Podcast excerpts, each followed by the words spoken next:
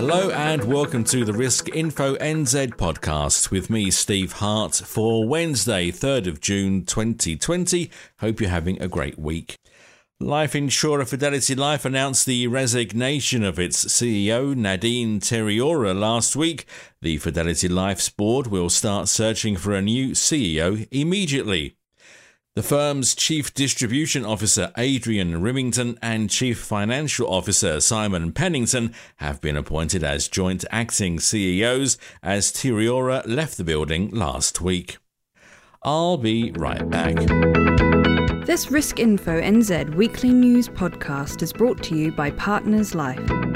Contact us on 0800 145 433 to find out how we can support you to achieve your licensing requirements.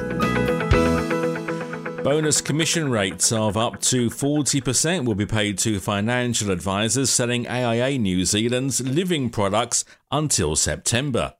The company has already increased its basic initial commission on living products from 10% to 20% to promote the use of its e-app and online quoting tool. But its small business support package announced this week adds a further 20% commission for living products. Partners Life has lifted many of the temporary underwriting restrictions to disability products imposed as a result of COVID 19 on March 24. At the time, it also introduced a stand down period for all new policies requiring six months of premiums to be paid before eligibility for benefits such as a premium holiday and policy suspensions. Those restrictions have also been removed. And on to this week's poll. Are you satisfied that the responses you are receiving from life companies are meeting your clients' needs during the pandemic crisis? You can answer yes, no, or not sure at the poll at riskinfonz.co.nz.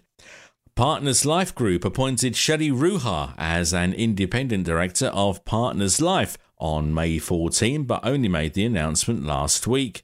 In a media statement, the company says Ruha has extensive governance experience in financial services, fintech, technology infrastructure, and payment innovation. Low solvency buffers among some of New Zealand's life insurance companies have been highlighted in the RBNZ's Financial Stability Report. It says some insurers have been adversely affected by falling interest rates and that in the past six months it has applied license conditions to some insurers, requiring them to have stronger capital buffers and to mitigate the impacts of further cuts to interest rates.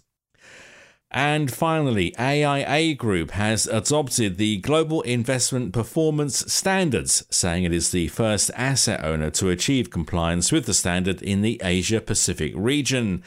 The standard provides an ethical framework for the calculation and presentation of investment performance for investment management firms and asset owners.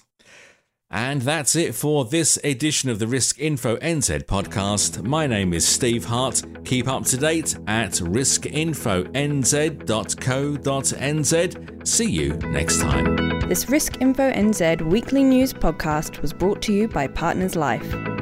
Contact us on 0800 145 433 to find out how we can support you to achieve your licensing requirements.